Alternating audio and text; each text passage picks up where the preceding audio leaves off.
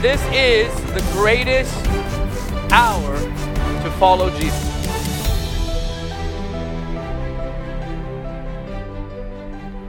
All right. Could I have that, that chair there for a minute?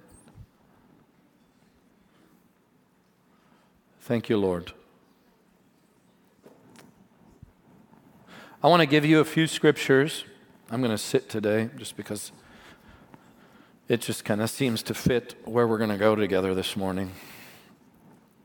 I want, before I go there, I want to give you a few scriptures in line with the Holy Spirit. Say this out loud. The Holy Spirit, the Holy Spirit reveals Jesus to me. Reveals Jesus to me. This is, this is his chief objective. His chief objective. All right. Say this out loud. According to Romans chapter eight, God's desire, God's desire is to conform me, is to conform me into the image, into the image of, his Son. of His Son. That is God's goal. That is God's goal. You got it. Say this. The Holy Spirit, the Holy Spirit reveals Jesus, reveals Jesus to, my heart, to my heart, to my mind, to my, mind, to my body, to my body, and makes me more like Jesus. More like All right, you can stop repeating me. Or this will take twice as long. Joking, it's awesome. Before God's desire is to put us on platforms and use us, it is His desire to make us like His Son. Because He loves His Son. And His Son is perfect. And there is no one like His Son. So this is the Lord's chief Chief objective. When you get this, it makes it much easier to endure trials. Did you know long suffering is valuable to the Lord? Who here knows what long suffering is? It means to suffer a long time. The Lord can use it. I said the Lord can use it. It is actually a characteristic of the Lord. Calvary was not a quick process. Neither was the whipping post, neither was the mockery, neither was Pilate's court, neither was Herod's court, neither was the night in prison in Caiaphas' dungeon. All of these were slow drips. And forging the character of the Lord in us is a slow drip process. It is the Holy Spirit through the Scriptures and through fellowshipping with each other that this process takes place.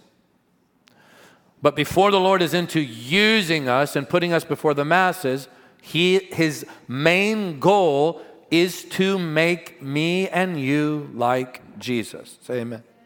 All right, now we're going to hit machine gun rapid fire, and then I want to go somewhere with you as a family.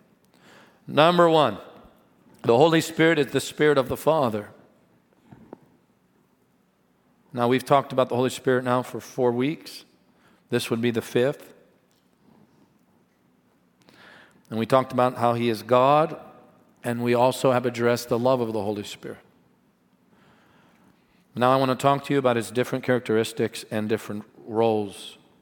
He's the Spirit of the Father. That's Matthew ten twenty.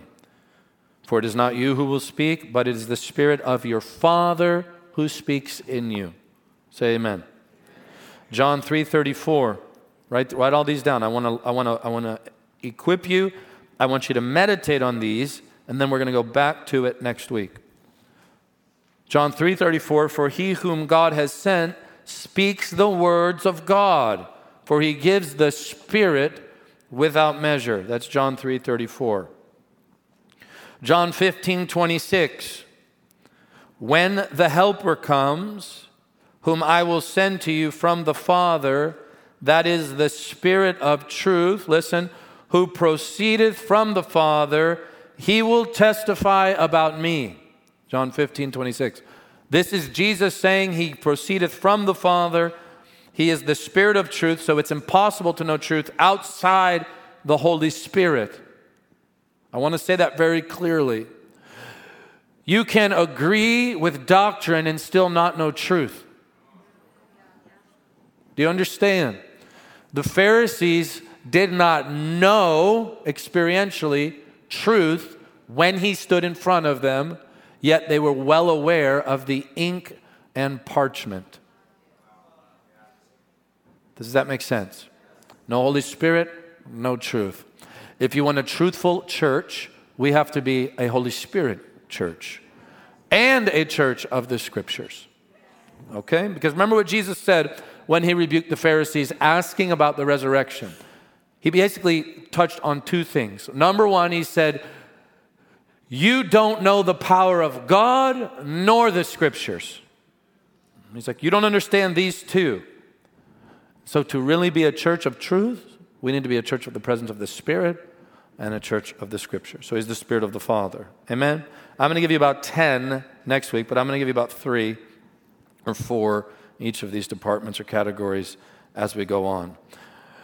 Number two, he's the Spirit of Jesus. That's Luke twenty-three forty-six and John fifteen twenty-six again. It is also Acts sixteen seven, where the Scriptures say, but after they came to Mysia, they were trying to go to Bithynia, and the Spirit of Jesus did not permit them. I've heard people say that that was not the Holy Spirit. It's the Spirit of Jesus. Not true. This is the Holy Spirit here. He is the Spirit of the Father and the Spirit of Jesus. Say this out loud. The Holy Spirit, the Holy Spirit is, is the agent, the agent or person of the Godhead working on the earth today. The Father is in, don't say this, the Father is in heaven, Jesus is enthroned at his right hand, but the Holy Spirit is on the earth revealing the Father and Jesus. Of course they are present because they are one, but it is the Holy Spirit who is at work revealing Jesus to the glory of the Father. All right? Say amen. Talk to me a little bit. All right. The Holy Spirit is your teacher. That is Isaiah eleven two. The Spirit of the Lord will rest on him. The Spirit of counsel, say counsel, strength, the Spirit of knowledge, and the fear of the Lord. So here we see counsel, strength, and knowledge. All of these point to him as my teacher. Let me help you here. What you, who you don't want teaching you right now is the world. I said that was better than your reaction. And very timely. You don't know how many people I talk to now. I don't know who to believe. Should I do this? Should I not? Who's lying? Who's telling the truth? What do they have up their sleeve? What agenda is at work here? You know, all this stuff. And you get innocent people who just want to be all right, and they don't know who to believe. Well, that's the hour we're living in because of the spirit of Antichrist, who is actually the spirit of deception. Well, more than ever, we need a teacher. We can trust the Holy Spirit. You need to know where to go, where not to go, who to listen to, who not to listen to, when to say yes, when to say no, when to buy Michael that P G A Tour gift card or not. That would, I'm joking. I don't need any more. I got a bunch of them. Luke two twenty-six, listen to this. This is speaking of Simeon. It had been revealed to him, Simeon, by the Holy Spirit that he would not see death before he had seen the Lord's Christ. Simeon, an old man who had given himself to fasting and prayer, is in the temple of the Lord, and the Holy Spirit revealed to Simeon that he would see Jesus. So here we see the Holy Spirit teaching Simeon and guiding him toward the Lord Jesus. Let me help you here. This is how you know it is the Holy Spirit at work. One of the ways, and the most important way, is he leading you to Jesus. That will produce less cosmic believers and more believers who shine, who are filled with love and forgiveness and wash feet and are tender and humble. The Holy Spirit. Amen? So he's the teacher. Number three, he is the guide. He is the guide. Luke four forty-one. I hope you're just taking notes. This is good, good meat. Luke four, chapter one. Jesus, full of the Holy Spirit, returned from the Jordan and was led around by the Spirit into the wilderness. Who led Jesus into the wilderness? Say it out loud. Here's a question. How would the second person of the Godhead, the Son, be willing to be led by the Holy Spirit if the Holy Spirit were not God Himself? Does that make sense? Peter was not leading Jesus around. That would have been a wild one. It would have been much more chaotic than had John been leading Jesus, the apostle, John the Beloved. John would have said, let's just stay right here, Lord. Just love this intimacy. Let me just lay right here on your chest. Peter would be like, give me a sword. I want to take out Caiaphas. Let me lead you there. That wasn't happening. Jesus was led of no one but the Father and the Spirit. This speaks to the divinity of the Spirit. Question is this: how much more should we embrace the Holy Spirit as our guide if He guided Jesus? All right? Acts fifteen twenty-eight. It seemed good to the Holy Spirit and to us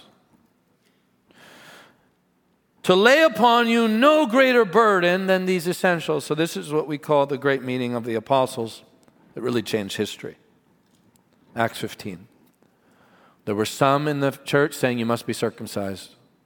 There were others saying, no, you should not. It's, you, you are saved through the grace of God, by faith. This, no, absolutely not. And here you hear the language. I want you to hear how close they would have been to the Holy Spirit for them to even utter these words. It seemed good to the Holy Spirit and to us. That's intimacy as a people. May that be our portion as well. No, really, may that be our portion as well. May we be able to gather as a family in God's presence and go, this seems right according to the Spirit. May our teams be able to know where the meeting should go according to the Spirit. Does this make sense to you? What we should do next, what city we should go to next, where we should not go. This is what it looks like to have the Holy Spirit as your guide. Amen? All right, I'm going to stop there, and then I just want to have a quick uh, family talk with you.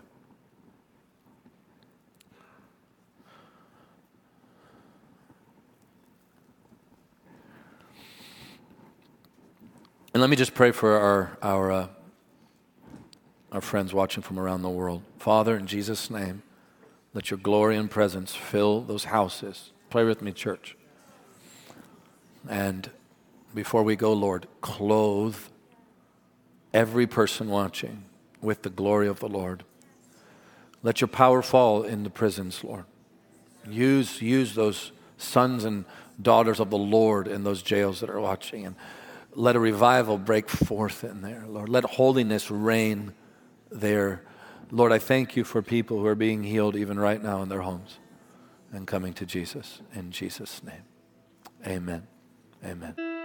To get daily teaching from Michael and to follow our event schedule around the world, please follow us on Facebook, Twitter, and Instagram. Be sure to subscribe to the Jesus Image T V YouTube channel as well. By partnering with Jesus Image, you will help us take the saving and healing power of Jesus to the world. Your giving changes lives forever.